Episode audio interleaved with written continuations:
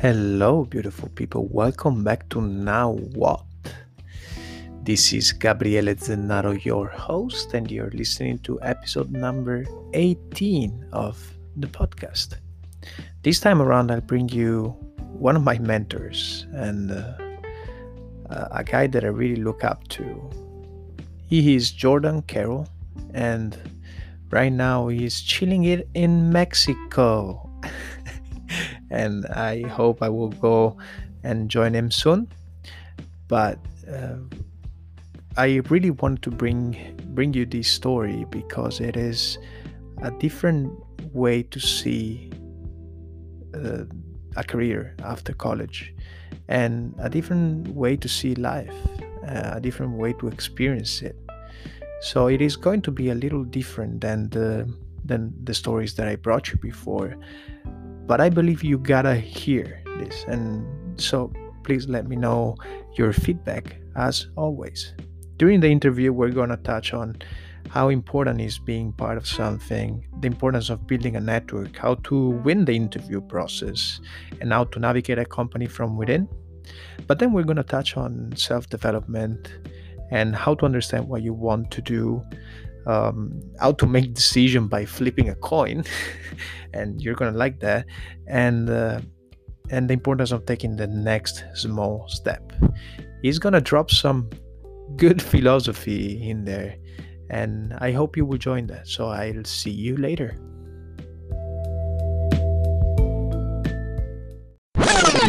Hello jordan. Uh, jordan is one of the my favorite person people on, on online. And after one conversation he actually changed my mind about what i wanted to do. So i hope this is going to be the same.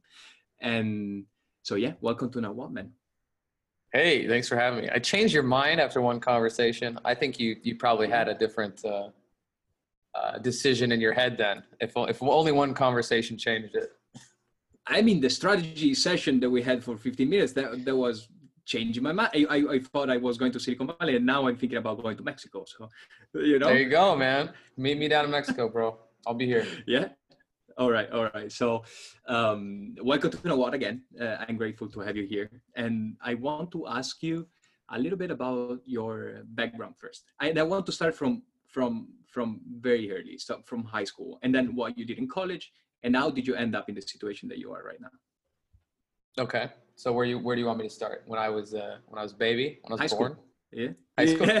you, you, can start, you can start from there. You, you, you take you take your story. I don't remember that part, man. I don't remember that part. Uh, I do remember high school. I remember being kind of a an outcasted youth, uh, not really knowing where I fit in. Uh, I you know I wasn't with the popular crowd or anything, so I found that that most of the time the way that I could relate to people or or the reason that I hung out with people was because we'd smoke weed together. So that was like that was what I was seeking at the time was whatever escape that I could have from the real world and and also you know when you try to fit in right? And and fitting in at that time in my life was was around uh, marijuana was around drugs. I started taking um, harder drugs too at probably age 16 17 it, all in the name of just kind of fitting in with people and just like trying to find like like why I was so uncomfortable like socially. I was very socially anxious. So those things what I thought they did was get me closer to people, but in reality they were pushing me farther apart from people and pushing me farther apart from myself.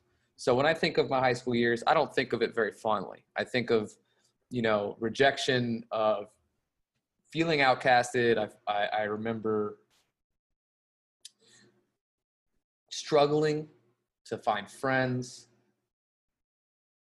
And I think that was all part of my process of kind of growing into who I am now. And I, I think it was actually a good thing that that happened because I was able to then redefine myself in university and and and going forward, I realized, oh wow, I don't have to be that person anymore. I don't have to be that shy, socially anxious, person um, who who had those struggles.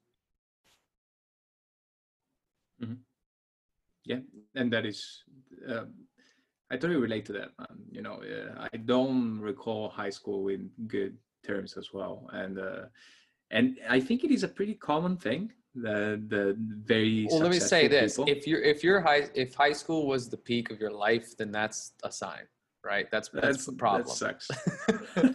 like if, if if you remember the glory days and the glory days where it was everything that happened in high school, then shit, what happened after that? Uh, that's what I want. Yeah, my- where, where did it fall but there- apart? There are a couple of people that re- recall the high school with the the best like the, their their best memories are in high school. Sure. and this is fucking scary. But the, mo- the the the stories that i that i heard from the most successful people that i interviewed or that i talked to everybody in high school had a bad experience.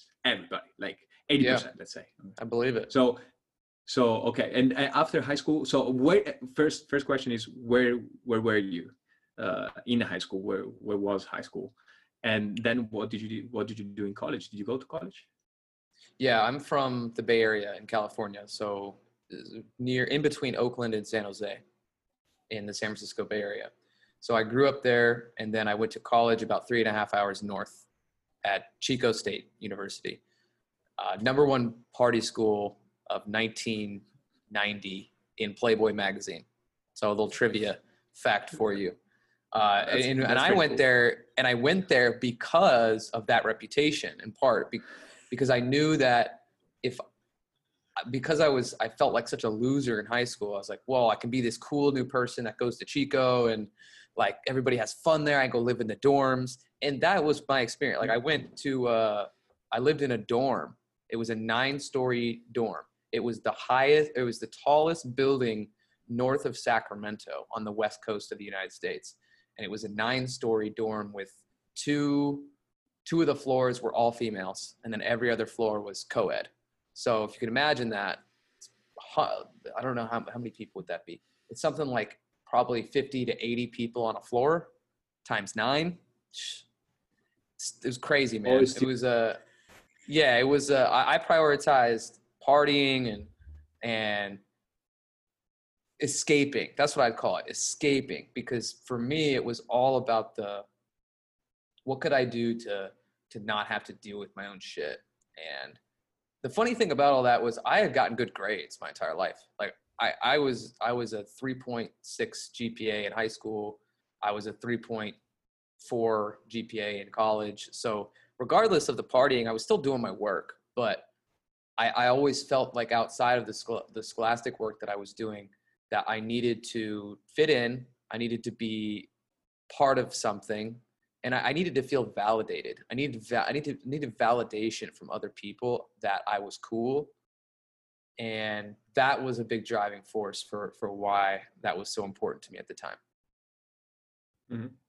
and what did what, what did you study what was the academic part in in, in college what what did you do in there I was in the business administration um, major, and I studied marketing, and I was part of the sales program. So there was also a sales program within that college of business, and I was part of the sales team. So we actually did role plays with other schools and like competitions and things like that.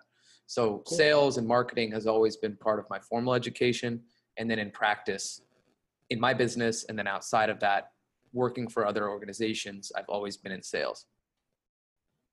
Mm-hmm.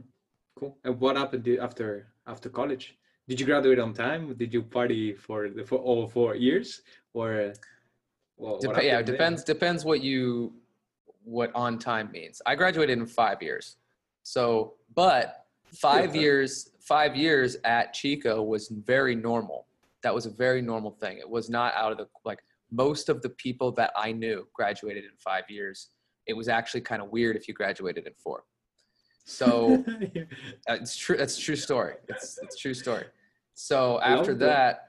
I moved to so you Boston. want to stay in chico that's what you're saying right like you want to stay in chico you don't want to leave yeah chico. yeah you told you you want to stay in that fantasy land as long as you can like that's that's the for most people it's it's the goal is to stay there so i moved to boston after that i got a job with ibm i got that job through one of my mentors at the time who was part of that that sales team.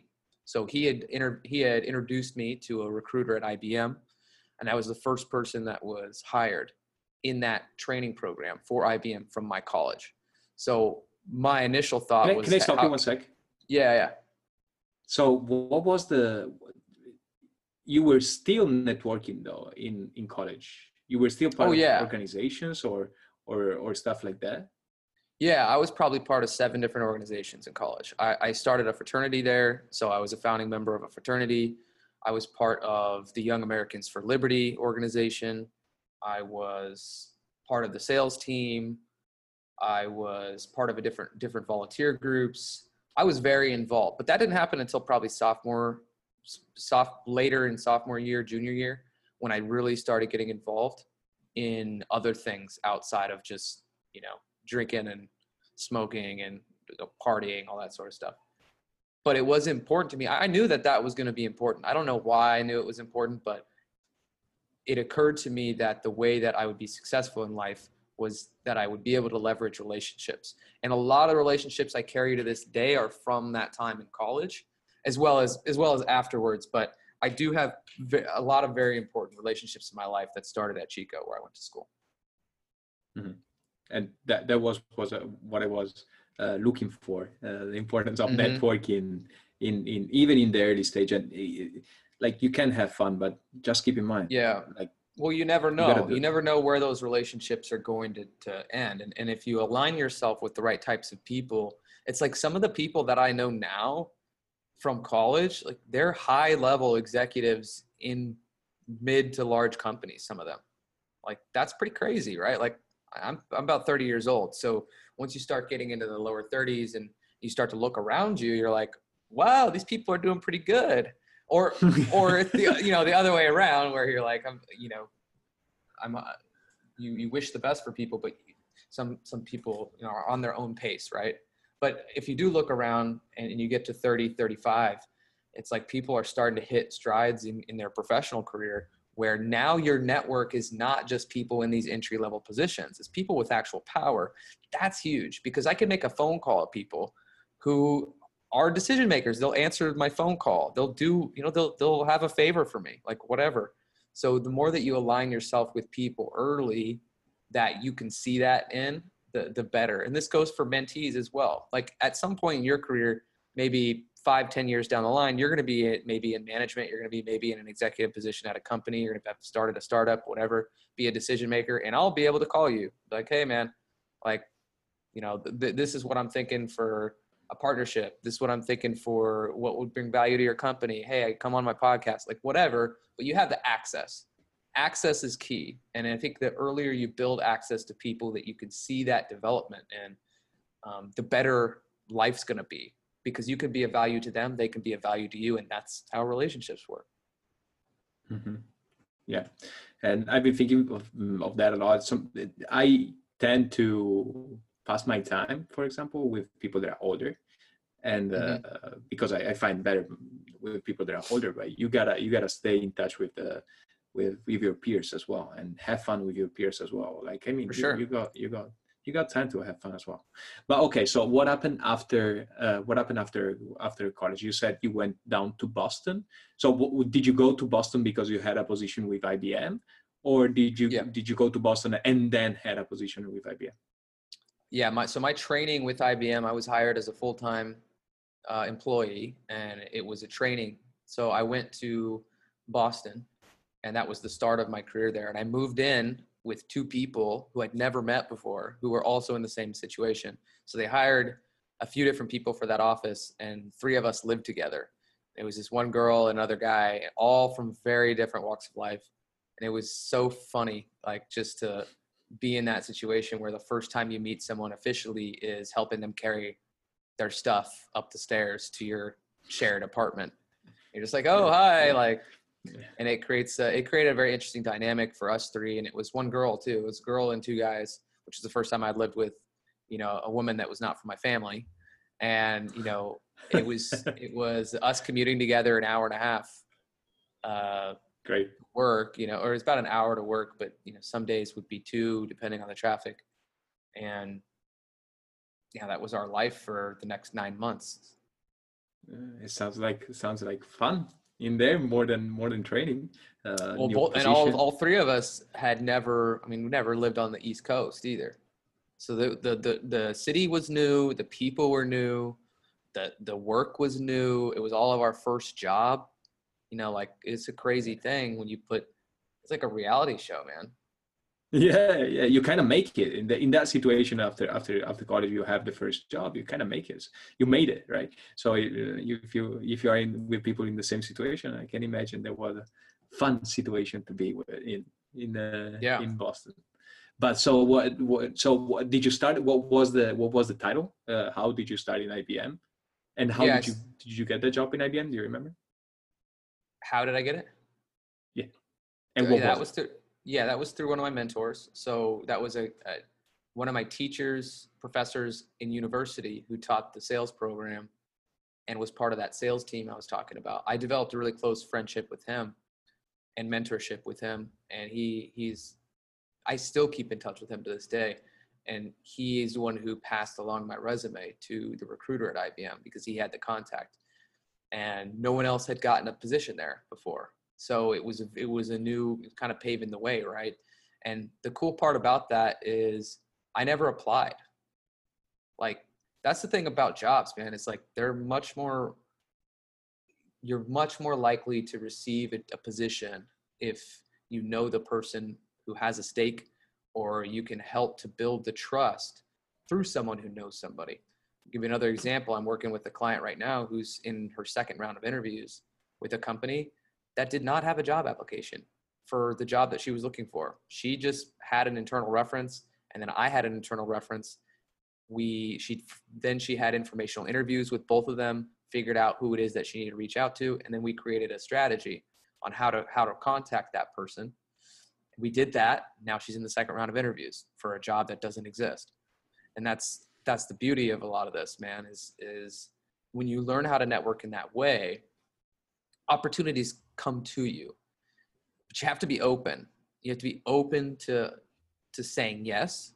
And for me i had said yes to the ibm opportunity which was the, by far the best opportunity i could have had at that time.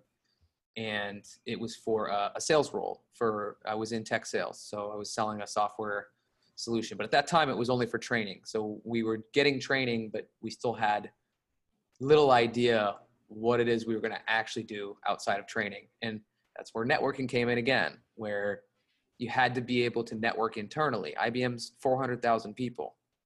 So to navigate that company, you got to understand how social dynamics work. You got to understand how it is that you can can find a, an internal position to move to a team. They didn't do that for us, so it was it was a very uh, sink or swim situation for for all three of us. Mm-hmm. Cool. So what happened after that? Walk me through your point until until now. Yeah, so I I networked to get a position to go back to California. So after about 10 months of that training, 11 months in that training, moved back to the Bay Area for for a bit and I worked for a team there. Uh, still still technically training, but I was starting to get more responsibilities. Then I decided I wanted to get the hell out of the Bay Area because for me it was it was reminding me a lot of past lives and kind of what I had worked hard to to get past. Escape. Yeah, and and I a lot of the people that went to college where I went to college moved back to the Bay Area because it's it's a huge, you know, it's a hub for jobs. So I was seeing some of the same people that I saw in college. Because of that, we would act like we were still in college. You know, we'd still go out and have these bender drinking, you know, marathons where for a couple days straight we would just drink on the weekends and then have to go back to work on Monday. And it was, man, it was it was hard. And I, at one point, I didn't even realize that you didn't have to do that. Like I, I literally, literally probably didn't even realize that that you could just not drink uh, on a weekend. It was just always assumed that hey, we're gonna go out, we're gonna go party, we're gonna do this, and I was getting paid well. So you know, for me, it didn't feel like it was a problem. I could pay for everything, and I ended up saying to myself, I have to get out of this environment. So I moved to Portland, Oregon, and that was kind of the next part of the chapter. Yeah, tell me more. Uh, this whole podcast is just me telling my story. Okay. Uh, yeah, yeah. it could be the first part, and the second part is going to be the most, the most, the the funniest part. Okay. So I moved to Portland, Oregon. I, I have this complete change of perspective of who I am, of what I want. I'm still working for IBM, but I'm working remotely, and I'm I'm able to travel to customer sites. But anytime I don't do that, I'm working from home.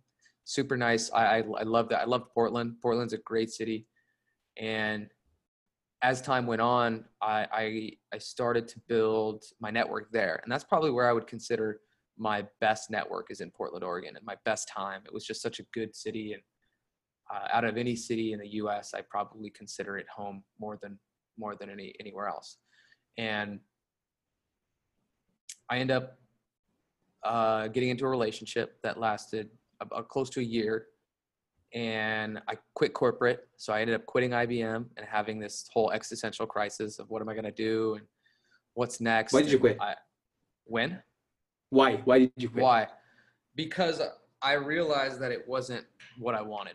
The corporate, the environment, the the technology that I was selling, the the the vibe, all of it was just off. It wasn't aligned to who I am, and I mean, you see me. I wear tank tops. I live in Mexico. You know, like I, I like to cuss. It's not like I'm not like a corporate guy.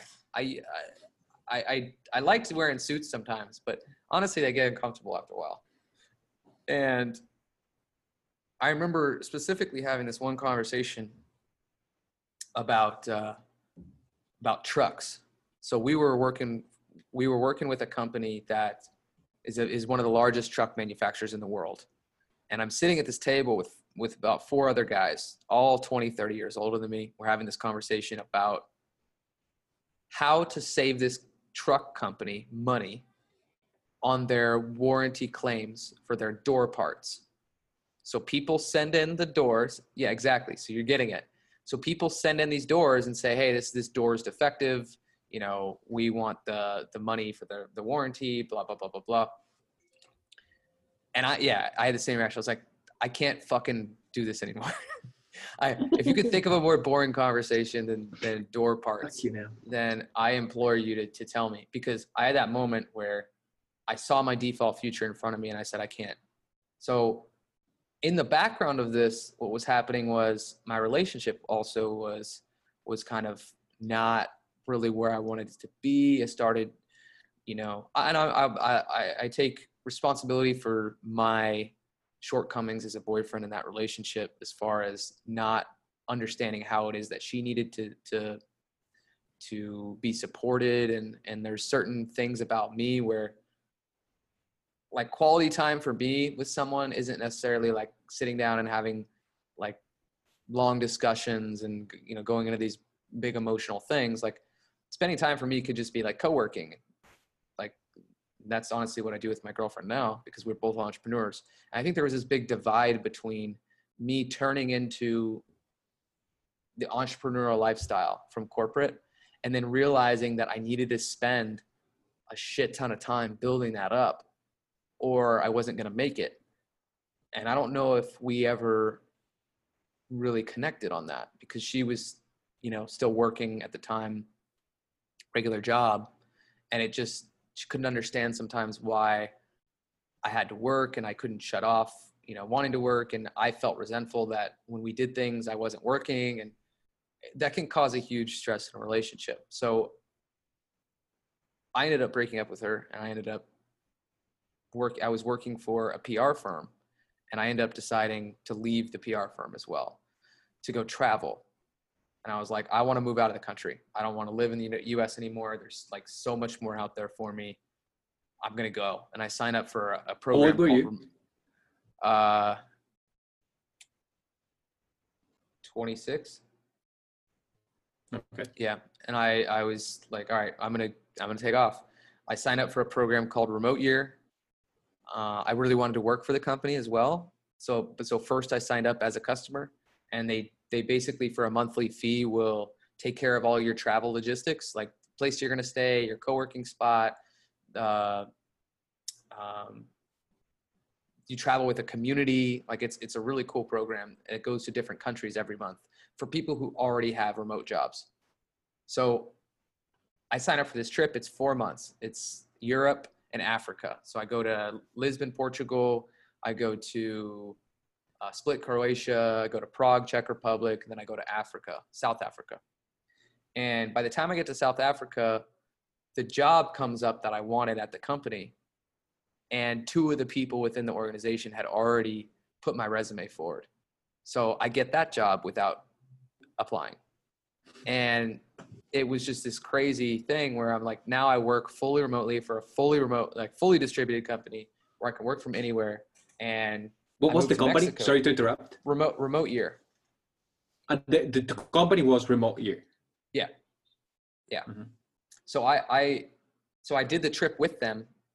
And part of that strategy was if I do the trip with them, I really wanted to do the trip, but if I do the trip with them, I have a much higher chance of getting a job there too. Because as you're traveling in those groups, you can interact with the employees and you can figure out the structure of the company. You get the experience as a cons- uh, as a consumer.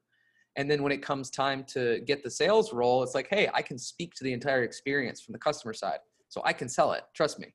And that's that's how I did it. And that's why I said my interview. And you know, obviously, it went well. So I worked for them for over a year, and within that year, and it's about a year and three months, I lived in Mexico, I lived in Colombia, I lived in Peru, I lived in Chile. Um, I went back to the States for a little while, and it just kind of off and on for two years uh, of that. And eventually, this was like last uh, August, I went full time on my coaching business. Now, my coaching business had always been in the background. It was kind of like a side business. Sometimes I'd, I'd help, you know, people here and there with with different uh, life coaching. I did a I did a life coaching program, and like I was, uh, I had a few clients that I I would uh, help with career coaching, things like that. But I had never like fully fully said, all right, this is what I'm going to go all in on. Until then, and then everything pointed towards, hey, I need to help people go remote because I lived that lifestyle and that that's what the remote year experience validated for me. So now I'm here. Does that help? it is a long story, but this is exactly why I wanted to have you on the podcast because you represent something that that is not heard that that often. You know, Mm. uh, the kind of lifestyle you have, the kind of things you do. It is a possibility that many people don't even imagine. Right? For people in the students in college, they don't even get that they can do something like that. People in college are thinking, yeah, I, I go to work in a company and, and I go to do Yeah.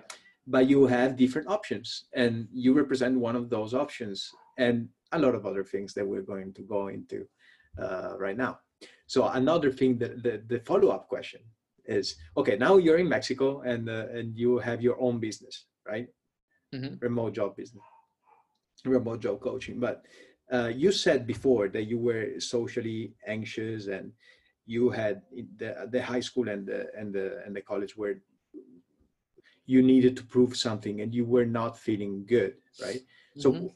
what what what did you do? I know that you do some um, some self development as well. So what did you do in there? How how- how did you discover that word and what did you do? Do you remember that? Mm, I mean, self development had always been something I did in some way, right? Like in, in university, I, I in, high school even like my grades were a reflection of that. I was always like, hey, I'm gonna at least get good grades. I played baseball for 13 years too, like, and I, I always wanted to get better at baseball. I think I just didn't care enough about myself, self esteem wise. I didn't care enough about myself earlier in earlier years of my life to take care of my body, to take care of my my mental uh, my mental health. And that's really where it becomes you, you you become capped in the gains that you can make in self-development because you'll only grow as far as you let yourself grow. And if you're constantly putting toxins in your body and not allowing yourself to actually reflect on what's happening not allowing yourself to be emotionally spiritually connected to who you who you are you'll never know what else you can be like potential wise so over the years, I started recognizing that at least for one thing, the the alcohol was a problem. Like it was just I, it, even a couple of drinks, is was for me like making me feel shitty, and I thought more about it, and I was like, you know, what is this actually bringing to my life? So if I if I think about a specific thing in my self development journey that helped more than anything else, it was quitting alcohol completely. It was taking it off the table. It was saying, you know, zero drinks is better than one drink. One drink is exponentially more than zero because if you have one drink, let's say you have one drink every day for a year versus zero drinks every day for a year, it's pretty big delta, right? 365 mm-hmm. versus zero. So for me, I was like, what's the what's the diminishing return on like the gap between how happy I would be if I didn't drink anything versus how happy I'd be if I had one drink. And zero drinks made more sense to me. So that part of my journey was was pretty crucial in allowing me to to gain the self-awareness of my emotions and get more in touch into who I actually was, who I actually am. And I had been slowly lessening my consumption of alcohol over the over the years. Like I my mid 20s, mid to later 20s, I really wasn't drinking as much as I did when I was, you know, early 20s and in my teens, but to cut it off completely was it was just a huge step in the right direction, I think. Mm-hmm.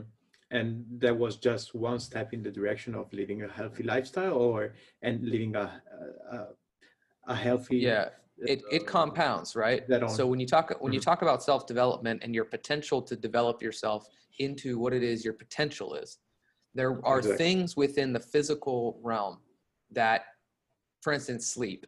If I don't get sleep, it doesn't matter how much I want to develop myself, how much I have this fire to like do all these great things. If I don't get sleep, I'm not going to do shit because I'm going to be too tired. I, am just not going to have the mental clarity, blah, blah, blah, blah, blah.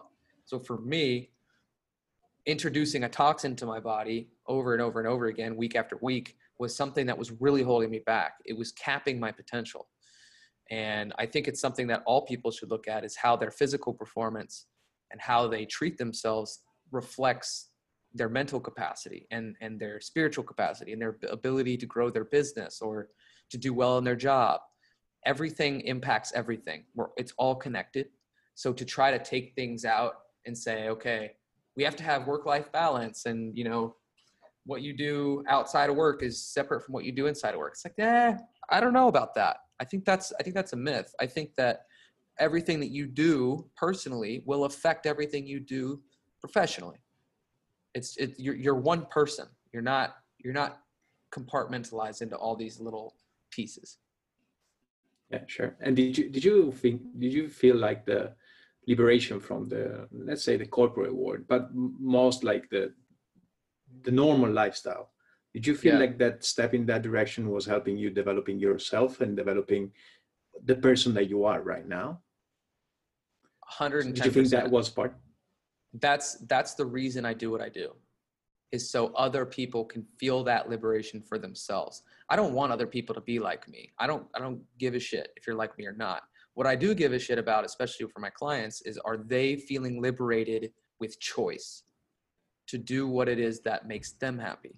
Because what makes me happy is not going to make everybody happy. It's not going to make a lot of people happy, to be honest.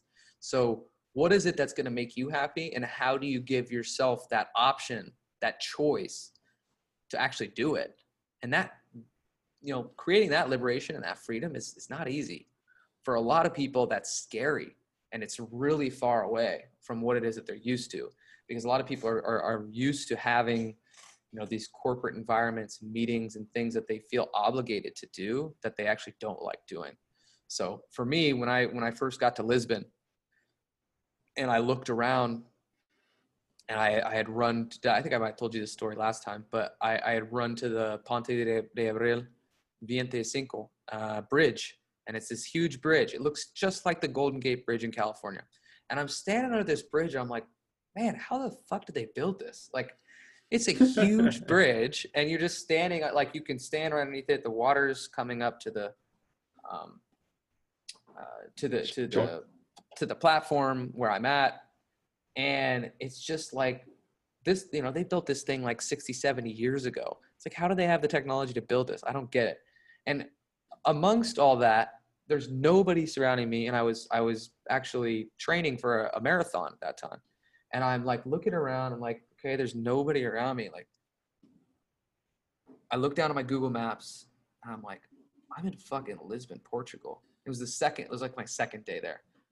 And i was like i'm doing exactly what i want to do right now that's Mhm. never i could have never i don't feel like i've ever said that before and that moment is what i want other people to have Mhm. And so let's talk about travel as as a probably a way to to to liberate yourself from from what you're used to and then to see other perspectives. Seems like seems like your the year at the remote year was usual you was useful for you in order to understand that. Can you can you tell me more about what do you think? And if you if you suggest traveling or what you suggest for college students for people that are graduating uh, in order to understand themselves in order to to actually understand what they want to do and to avoid that period of life that you had in corporate that maybe was a period of life when you got when you got backwards you know? Could be. I will say this. I don't take any of it back i would have done it the same way. Sure. That that four i spent four years in corporate. But that's that's why i am who i am today. I so i wouldn't take any of that away.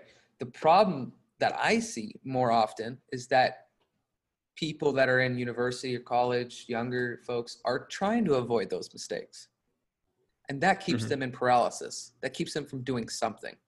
The problem is that if you don't have a feedback loop that is telling you whether and what do i mean by feedback loop? Well let's just say this. Action will always be better than inaction as far as giving you some type of clarity for what it is that you should do what it is you think you might want to do blah blah blah. If you're just stuck in your head thinking oh like maybe i should do this maybe i should do that maybe i should do this maybe i should do that you are delaying any progress forward. If you take a step and use your best educated guess on what it is that you think you should do. And most people know intuitively what they think they should do. But if you just take that at least first step, that small first step, you might be wrong, but you're right to take the step because that's what's going to show you what to do next. It- you will Mhm. not know what to do next by thinking about it. You'll know what to do next by doing it. yeah. and uh, your brain works like an algorithm and you you actually know the the answer and you have to trust your gut and sometimes just to Yep. take that action just be courageous enough to take that action you know and flip a, flip a coin while the coin's in the air think about what it- what is it that you were hoping that it landed on Uh-huh. if you were hope if you Uh-huh. have two options and you're like all right let's flip a coin you'll instinctually start to feel like i hope it lands tails and then Mhm. flip it and then however it lands are you are you disappointed are you if you're dis- if you're dis- Cool. if you're disappointed then just take the other side You're like okay I, f- I figured it out That's pretty cool. That's right. Okay, and I, I'll try that the next time. I, I'll try to make a choice, and and yeah, you got to go intuitively. Okay, so Mhm.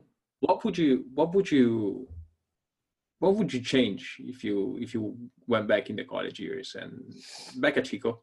Would you do something different? What what do you wish you you knew uh, before? And maybe maybe so- you, you know I know you said you you're gonna take you were taking everything back, but um, Yeah. what would you do different? What would you what would you, would you wish you you knew before? Well, yeah, I think wishing you know something before uh, might help you make better decisions. I think, think just around the idea that I had to drink to, I wish I would have known how I looked. Because when you're in that state of mind and, and you're, you know, alcohol is the primary driver of like your fun and the thing that you do I just wish that I saw from an outside perspective like how I looked as a person. Because if I would have saw that more clearly, I wouldn't have done what I was doing. Or I would have like taken the, the necessary steps to like not do that. And I could I could, you know, I could be in a different place because of that. Mhm. There's a lot of shame attached to that, and there's a lot of regret. Um, like, you know, you you you do things that you shouldn't do. You say things you shouldn't say that you don't mean. Hurt people. Hurt yourself. Yeah, man, I could have died. There was a couple of occasions I had to go to the hospital. A couple of occasions I went to jail. Um, you know, just shit that you, you're just I'm not proud of. You know, and just Mhm. if I had if I'd if I'd seen myself from the outside better, I might have been able to make a better decision. But I felt like I clouded a lot of my judgment by drinking as much as I did. hmm So drinking less and treat yourself, treat your body and your and and your mind in the right way. Is that what Yeah. you would say? Oh, I mean, I think just having the like, if I were to tell myself something and assure myself something, it would be, I would have shown myself what I looked like. Because it's it's I don't know if people don't really respond to just telling them to do something. Like if I tell my if I tell someone, do this, most people have a, rea- a, gut reaction of like, well, why, and they'll like reject that. But if I show them what they need to see to make the decision themselves, that's when people take action. So I would have had to be very kind to younger me if I were to talk to him, but I would have shown him the evidence of like what he was becoming and what that would turn into so that he could make the decision for himself. Mm-hmm. Okay. And would you that that is that is great. And um really like yeah um, it's really cool to un- to to see that you will show yourself and what what the actions uh, what, what what he would look like in in a couple of years in order to avoid those kind of stuff. So um, what would what would you would you recommend for for for students for people in college would you recommend them to to go and try and try corporate before before even thinking about traveling or thinking about going remote or thinking about uh, those things? Would, would you recommend to say to to see that word for people like like like you for people like me right? So people that are still undecided if they want to travel the world or they or they want to go in corporate and and and, and live that kind of life like what, what would what would you say? I mean, I would never say to intentionally distance yourself from the opportunities that you think you should take. Everyone's different. So not not one size fits all in this circumstance. For me, it was very useful to be in corporate prior because it gave me a sense of what a real organization looked like. It gave me a, a, a built-in network from day one. It they gave me amazing training they gave me amazing pay and benefits. All those things were really important to me at that time. Traveling wasn't. But if traveling is the most important thing to you at the time that you graduate, maybe you figure out how to do that. There's no there's no one right or wrong way to go about any of this. And that's why I said the intuitive thing is follow what you think that first step should be and that will show you what your next step should be. So Mhm. while I think it can be value valuable for a lot of people in a lot of ways, I don't know if it's always the the best step for everybody. Right? All right. So what would you what would you give me a couple of of resources that you think some college students who should uh, in order to understand themselves in this journey to understand themselves not not only for for job and corporate and those kind of lifestyle but in order for to understand themselves give me a couple of sources that you you have in mind resources that you have in mind uh, that could help them uh, could be could be gurus or, or people that you want to follow could be books could be something that changed your life you know Yep. and Un- Untethered Soul. It's a book. It's Mhm. one of my most one of my most recommended books, and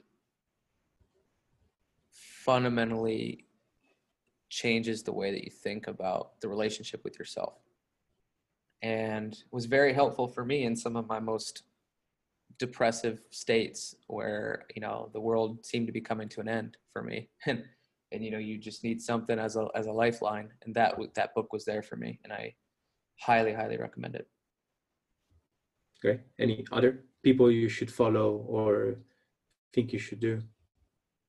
Find a hobby. Find find a creative outlet or a hobby that outside of work takes your time and when you're doing it you're in a state of flow like nothing else matters you know like do something. Because when you're not able to externalize yourself through creation you become resentful you become frustrated like you need that outlet. Like i imagine for you soccer is that outlet. I imagine for you these interviews is is that kind of outlet. And for me it's you know it's creating the videos that i create it's playing the ukulele um, which i'm learning. It's great. Um, Mhm. it's playing basketball. It's boxing. At one point it was stand-up comedy. It was dancing. Like anything that you can do that pushes you outside of your comfort zone to learn and be challenged but also creatively express yourself is going to be huge. And then keep a keep a journal.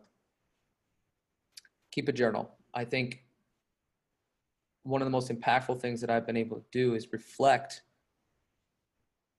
on what's happened in my life and if you don't have a place where you're writing that down you have to rely on memories and that becomes difficult Yeah, even because memories are, uh, they're not true most They of the time. yeah Uh, yeah. And what would you what would you put in that journal? What are Well, the I use- in that journal? i use the five minute journal Yeah, which this was from- from is a- Uh, well, it, he's uh, an advocate for it, but it's called intelligent change. So they have different prompts that you write in the morning and and in the evening. So you write in the morning what you're grateful for. You write what's going to make the day great, and then you write affirmations. And then in the evening, you write what went well, what could have made the day even better. So by doing that every day, it, it only takes a couple minutes, but it's super impactful. It, it it forces me to think, and one of the things that I think I was challenged with when I wasn't journaling is that you know you go to bed and you think back on your day and like what the hell did I do today? So you actually have to get your you actually have to get your brain to practice reflection. It's a skill. Like when you force it yourself to write things down, you're you're flexing that muscle of reflection. And to me that's the only real way that you can understand if you're going the right direction or not you know when you when you are able to reflect on what's going well what's what needs to be improved constantly you can iterate so much better than if you're just relying on yourself to remember everything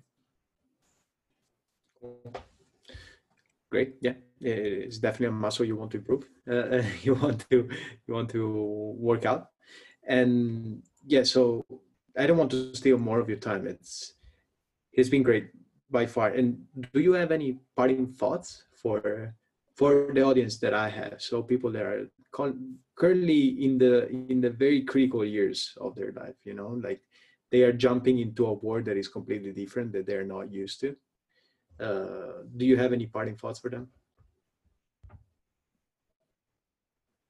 take the next small step stop overthinking it just take the next small step you're not again you're not going to know if it's right right away. And whatever step you take isn't wrong.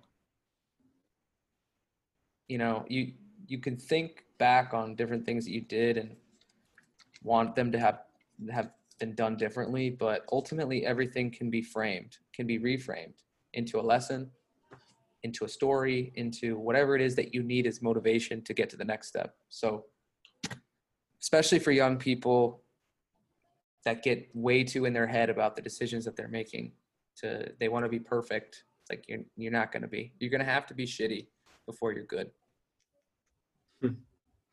Take the pressure out of yourself, off yourself. Yeah. And yeah, cool. Okay. Thank you very much, man. It was a pleasure talking to you. all right buddy appreciate you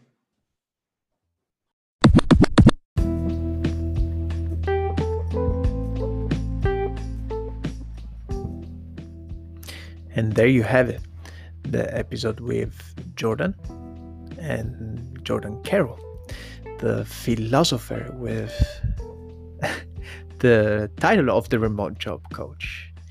Uh, I truly believe that he left some gems in here and they that I thought uh, deeply about, and I hope you will too. So I really care about this episode, and let me know what you think about it. Um, if you like me to go on this route, or if you if you prefer the tech professionals in the uh, at big companies like Microsoft, Google, Facebook, and Apple, like I had before. Yeah, so, a couple of things to remind you before you go away it is our Slack channel. Join us. I'll leave the link in the notes down here. And then uh, you can watch this episode on YouTube if you prefer to see faces and not just hearing voices. Uh, but you can follow us on Instagram as well. And obviously, I'm very active on LinkedIn. So, whatever feedback you have, send it to me on LinkedIn, and I'll see you in the next episode. Bye bye.